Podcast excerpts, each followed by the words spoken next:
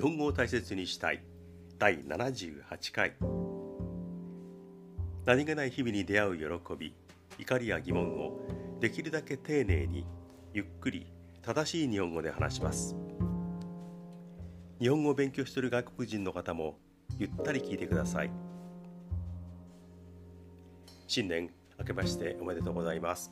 Happy New Year 2020え英語下手でしょ？うでもね頑張って勉強しています。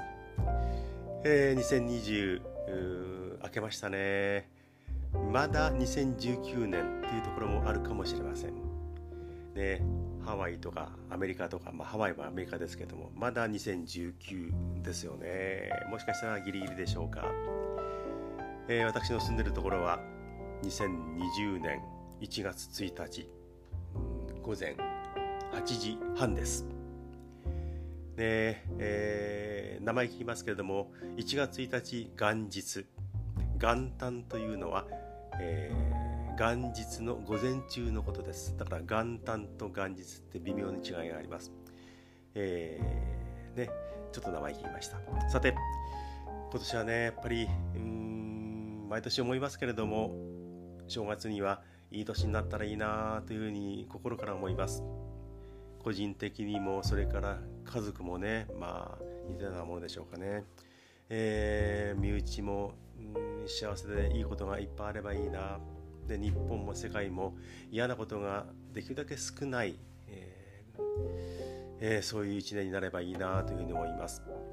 ね、幸なこととか嫌なことが絶対にないってことはないんですけれどもできるだけ嬉しかった楽しかった楽しいなってことができるだけ多く嫌なことはできるだけ少なくなるそういう一年になればいいなというふうに思います。ね、私は今今年65に5月になりますけれどもあと何年正月来るかなっていうふうに、ね、思います。年いってくるとねそういうこと考えますよあと誕生日何回かなクリスマス何回来るかなっていうふうにね、えー、思うようになりますさてえー、冒頭でお礼を申し上げます。15人目のお気に入り登録がありました、えー、34日前ですね、うん、新しく、うん、ポッドキャストを持ってらっしゃる方。とね稲荷慎之介さんが私のこのポッドキャストをお気に入り登録してくれました。でありがたいですね。少し前にインドネシアの女性が登録してくれたんですけれども比較的にねおなんか登録がこのとこ続くなっていうくらいねたった15人目のお気に入り登録なんですが非常に嬉しい追加1がありました。この稲荷慎之介さん名前言っても大丈夫だと思うんですけれども大丈夫ですよね。であのポッドキャスト持ってらっしゃいます。稲荷慎之介的妄想曲。ね。これ私、まあ、あのポッドキャストいろいろ調べているというかいろんなものを聞いている時にあの紅の豚ですよね。あの宮崎駿さんのあのカバーアートを見てあこういうのを表紙に使う人もいるんだなっていうね見た記憶がありました。内容は聞いたことなかったんですけどごめんなさい。ね今回あの中身聞かせてもらいました。ねポッドキャスト。えーね、こういうふうにテンポよくいろいろ喋れたらいいなというようなあの喋り方をしてらっしゃいます。でトレーラーという制度もちゃんと使えてやっぱりね若い人はいろんなことが使えるんだなというふうにねびっくりしました。今後も聞かせてもらいます。でねその方は私のポッドキャストを聞いてくださってそしてわざわざ並行してやっているブログの方にもあの来てくれてそこにコメントを打ってくれたんです。で本当嬉しいですよね。わざわざブログの方も開いてくれてそこにコメントを打ってくれた。手間をかけてわざわざえー、登録してくれてコメントもくれました。そのコメント、ね、ちょっとご紹介して大丈夫ですよね。すごいですよ。ダンディーな語り口。優しい雰囲気。基地に富む内容。もうねうわーそこまで言っていただくと相当ね恥ずかしいなというふうに思います。でもねえっ、ー、ととても嬉しいです、えー、また引き続きよろしくお願いします皆さんもあのねコメントとか、え、お気に入り登録とか拍手とかねブログの方にもあるしポッドキャストの方にもありますのでよろしくお願いします稲荷さんありがとうございましたさて、えー、去年の暮れに、あ、ごめんなさい。新年1回目は、思いつくまま、気ままにで始まります。いつも通りっていうところでしょうかね。話があっちにもこっちにもいろいろ飛んだり、えー、消えたり 消えたりします。はい。実はこれテイク2でね、えー、2回もやっています。はい。それ12月31日、えー、デパートの地下に行きました。食品売り場に参りました、えー、これはね家族で行きました、えー、横浜の駅のそばにあるそごうデパート。今回高島屋の方には行かなかったんですがね、えー、もうそごうの方ねすごく、当然人手があってデパートの地下食品売り場もう人がねぐるぐるぐるぐるもういっぱいいました。で最後尾はここですよっていう看板を持ってるスタッフがいたりとかねもうねうわこれは買うものをちゃんと決めて、えー、買いに行って効率よく動かないとなかなかこれ買い終わらないぞという状況の人でごった返している、えー、地下食品売り場でしたでもねあのやたら列があって、えー、人が集まっている売り場とそれからガラーンとしていてほとんど誰もいない今行けばすぐ買えるっていうそういう売り場もあって、えー、人気の食べ物差があるもんだなというふうに思いますね。えー、ああいうの見ているとね大晦日12月31日に買い物に出るなよっていうふうに思うところもあるんですけどね。もうちょっと早めにね用意するっていうのもあると思うんですけれども我が家はその一員になったわけで、えーみんなすごいなと思いますね。えー、結構ねもうたくさん買って両手に紙袋をいっぱい持っている。ああんなに買ったんだ。うおすごいな。うわーっていう人がいっぱいいました。で、えー、ああいうの見ているとみんな余裕があるなと思いますね。景気が悪いとか給料が上がんないとかいろいろとね話は聞きますけれども。ああれだけの購買意欲があってそれを買うお金がある。うん、すごいですよね。でみんな住宅ローンとか子どもの教育とか、これからの人生に使う貯蓄もしなければいけないっていういろんなこう、うん、計画がある中で、えー、デパートの近く地下の食品売り場にあれだけボーンとねお金とか手間をつぎ込めるっていうそのパワーっていうのはねわあすごいなと思いますね。人によって家によってお金の使いどころっていうのはいろいろ差はあると思うんですけどももうねああいう人たちがブワーッといってぐわーっと変えるパワーうんこれはね、うん、やっぱり、うん、すごいなというふうに思いました。我が家ですか？買ったもの、いつもよりかなり高めのお刺身と時々買う高野のショートケーキねあの買いました。で、えー、そういう感じで我が家は終えております。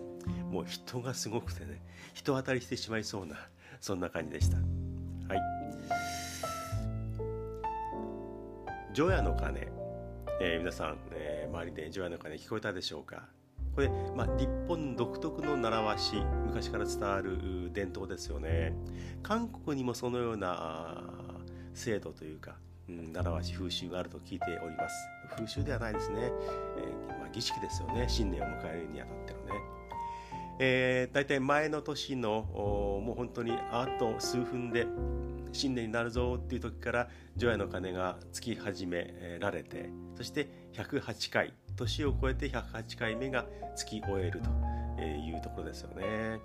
えー、人間の心配の種煩悩気になるところが108つあるということで、えー、108回つくらしいですけれどもね、えー、この除夜の鐘、えーテレビからも流れるしそれから近所の寺院からお寺からああ聞こえてきたじゃあこれだっていうのがね毎年恒例の行事ですよね。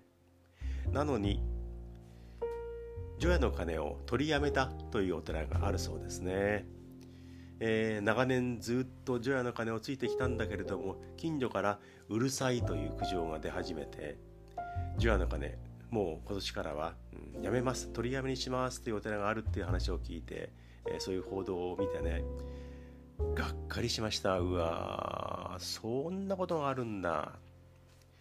えっ、とねそのお寺の近所からうるさいっていう苦情が来て、まあ、1人2人のポツポツという苦情ではなくて多分町内会を通じてというか自治会を通じてという感じで来たんだと思います、えー、かなりの声が来たのでもうお寺の方もこれは仕方がないということで何十年か何百年か続いたその除夜の鐘を取りやめるっていうことになったわけですよね。で除夜の鐘いいじゃないですか。あうるさいうわあれを聞きながらいろいろ振り返ったり新年になったいろいろ考えたりしませんか？うるさいからやめろ。暴走族がねエンジン吹かしてバンバンバンバンやってるわけじゃないんですからそれくらいはあの受け入れるっていう気持ちがあってほしいなと思いますね。と同時にかなり強いクレームが来たんでしょうけれども除夜の鐘を取りやめてしまったお寺の方も頑張ってほしかな欲しかったなというふうに、え思います。詳しいことはわからないんですけれどもこのニュースを聞いてあ残念がっかりびっくりということでした。ね。除夜の鐘聞きましょう。心澄まして。さて最近聞くようになりました。置き配です。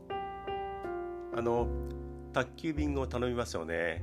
本当は、ね、宅配便って言わなきゃいけないんですけどね。宅急便っていうのはこれヤマト運輸が持っている独特の呼び方なんで宅配便が一般的な言い方なんですよね、はい、宅配便を頼む時にえっ、とうん頼んだ。で配達されたんだけど不在だったのでいなかったのであの、えー、宅配便のスタッフが業者が持ち帰った。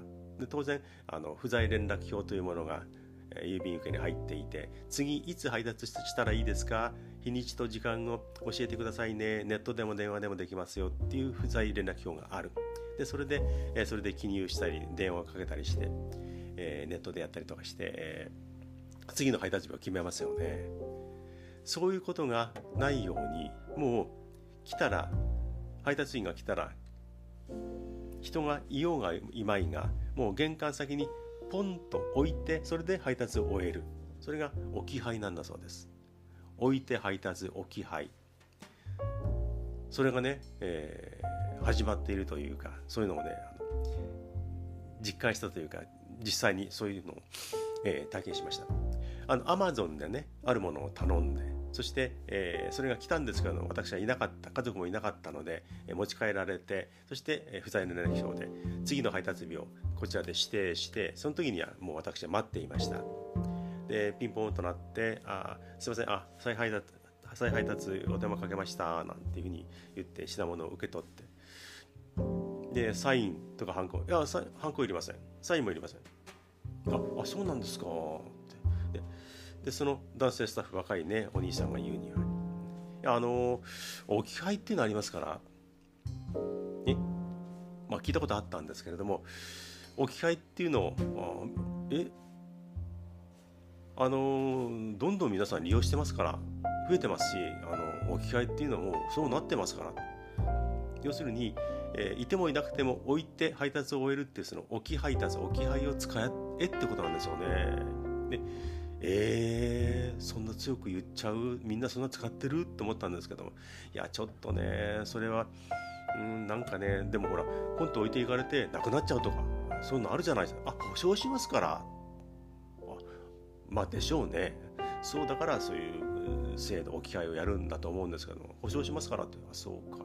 って聞いてね。いやみんなどんどん増えてますよ。そっか。でもな私はピンとこないな。だってポンと置いていかれてねえー、なくなっちゃう下手したら誰かが持ってっちゃうもあるわけですからそれ言ったら「いや増えてます」って言われたら「そうか」ね、私がものすごく悪いやつだったとする、まあ、そんなにいい人間じゃないですけれども悪いやつだったとする。アマゾンで「置き換えでお願いします」って頼む。本当は2個欲しいものがある、ね、ペアで欲しいね。2個あったら便利だなってものを1個頼む。1個が配達されてきて置き換えで頼むんで配達されてきた。あ届いてるなっていうのを1個ね黙ってもらっちゃって悪い男だからねもらっちゃって「あすいません配達ないんですけど」いや置き換えでやってるはずですけどねないですかそうですかじゃあ、えー、保証されますからあもう一度同じものを配達します。で同じものがもう1個来る、ね、2個揃う。やった2個欲しかったのが2個になった。これも悪い人間になりきればねできるわけですよね。そういうのってねやっぱり人件費とか手間を考えれば総合的にはアマゾンとすればそっちの方が効率的である合理的であるというふうに考えたんでしょうけれどもそんなにね置き配が流行ってるっていうかねみんながやってるとは思えないしで試しに、え、ヤマト運輸と佐川急便の人に聞いてみたらあうちはまだ導入の予定はありませんというふうに言ってました。ね、だからどんどん増えてますよっていうのはええー、というふうに思いました。置き配私はなかなかそれを使うっていう勇気はありませんしなんかねいろんなこれからトラブルを生むような気がいたします。薬局のお話です。あのー、ちょっとね体調を壊したあ家族がいてで一緒にね、えー、もう年末年始ということで各行きつけの病院なども閉まっているのでここは、えー、ちょっと薬局に行って相談して薬を手に入れようということでね近くのドラッグストアに行きました。えー、薬剤師さんが普段いてくれるいるところなんですけどもその時にも白衣を着た薬剤師らしい人がいたんで「えー、すいません薬剤師の方ですか?」っていう人に聞いたら「いや薬剤師ではないんですけれども販売のスタッフで薬については多少知識があります」ていうふうにあの非常に感じのいい対応をしてくれて優しそうな人だなと思ってね、えー、見ていました。えー、そういう答えをしてくれて、え、あちょっと待ってください。って別の客の対応を終えてから、えー、我々と話をして、え、どういう感じなんですか？あそうですか。でその後なんか薬飲んだりとかされましたか？ああそうですか。そういうものをああなるほど。はい。いつ頃からどうで？ああそうですか。ああなるほど。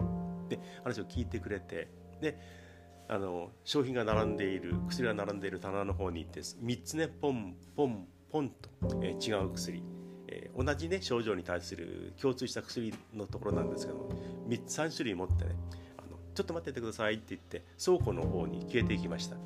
おそらくそこで誰かに相談をするか、えー、パソコンで検索をしてくれているかなっていうことで、え待っていました。そしたらうんとね45分待ったでしょうかね。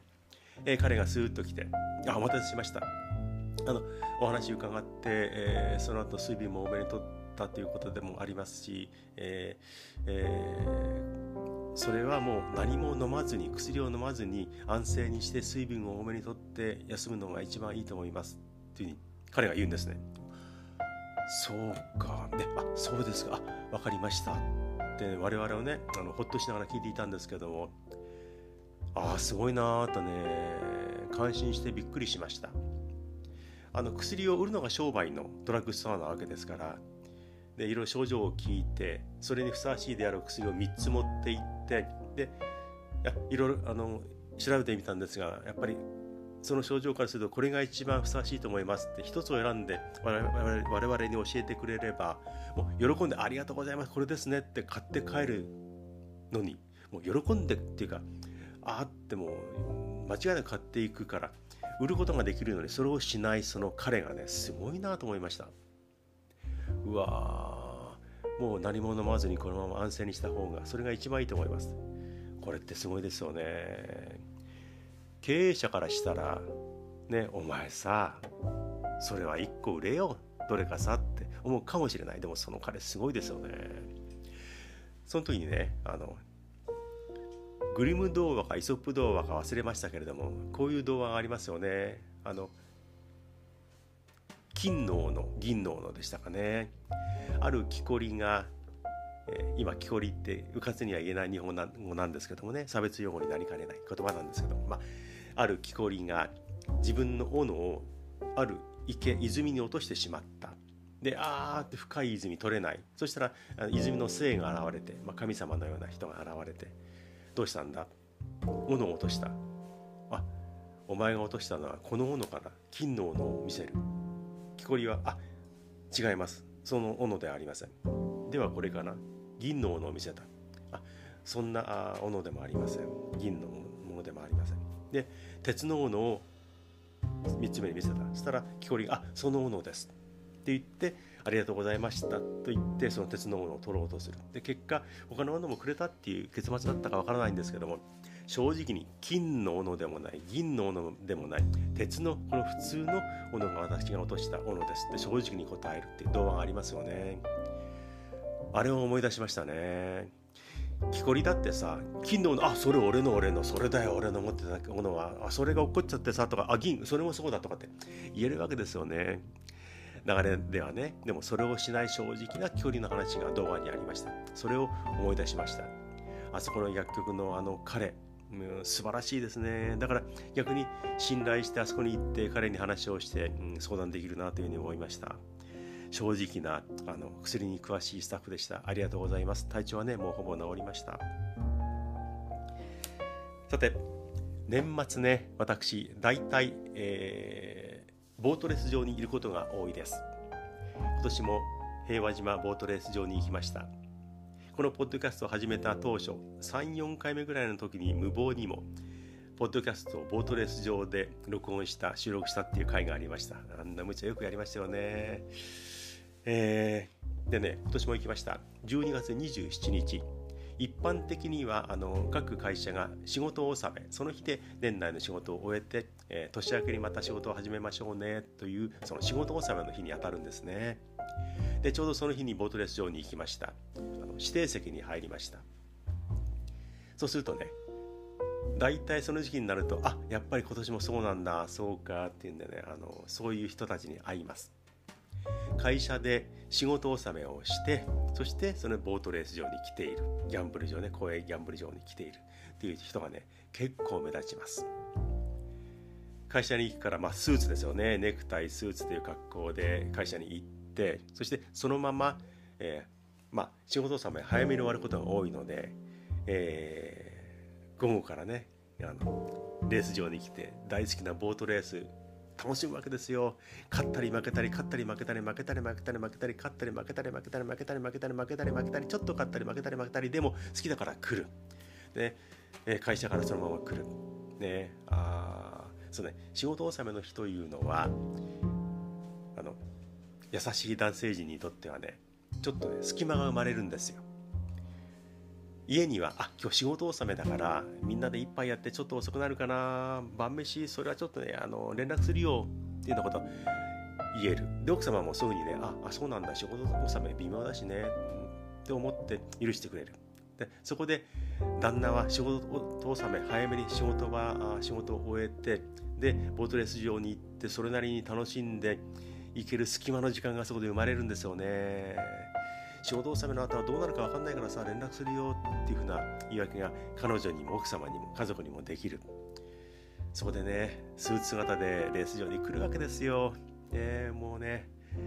うーん分かるな。やっぱりな。うんやっぱり言い訳の立つ日にスーツ姿でも着たいっていうその気持ちですごくわかります。大体においてそういう人たちは真面目そうな人が多いです。で奥様、えー、彼女の皆様そういうね男のねあの突っ張り仮にあボートレース場行ってきたんだあるいは、えー、競輪場行ってきたんだと思ってもねそういうふうにふうにまでして楽しみたいんだな、うん、多めに見てあげようっていうね気持ちを持った方がね男性陣にとってはいいと思いますよ。で女性のためにもなることだというふうに私は思います。あー長いな。はい。さてそろそろ終えます。またバラバラっとしましたね。えっ、ー、とね2020が始まりました。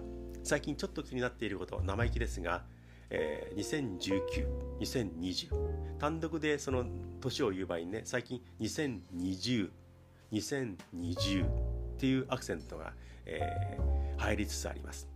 標準語という観点から言うと2020と言わなければいけないのになんとなく、えー、2020CM とかナレーションとかでもテレビとかでも聞くようになりました、えー、いよいよ2020、2020がスタートしますとかね。やめてください。2020でお願いします、うん、さてえっ、ー、とね、えー、お便り意見何でもいいのでお待ちしております。大切 .japanese アットマーク gmail.com taise tsu.japanese アットマーク gmail.com でございます。まだ通もメールは届いておりません。ブログの方にはね、ポツポツっとね、あの2つだけコメントいただいたという、えー、ことは嬉しい出来事あるんですけど、まだメールはね、全く来ておりません。よろしくお願いします。えー、2020も引き続き、うん聞いてください。30分近くなってしまいました。これで終えます。2021発目。バラバラと長々と失礼しました。でも最後まで聞いてくれて本当にありがとうございます。これで失礼します。心から感謝します。では2020引き続き To be continued.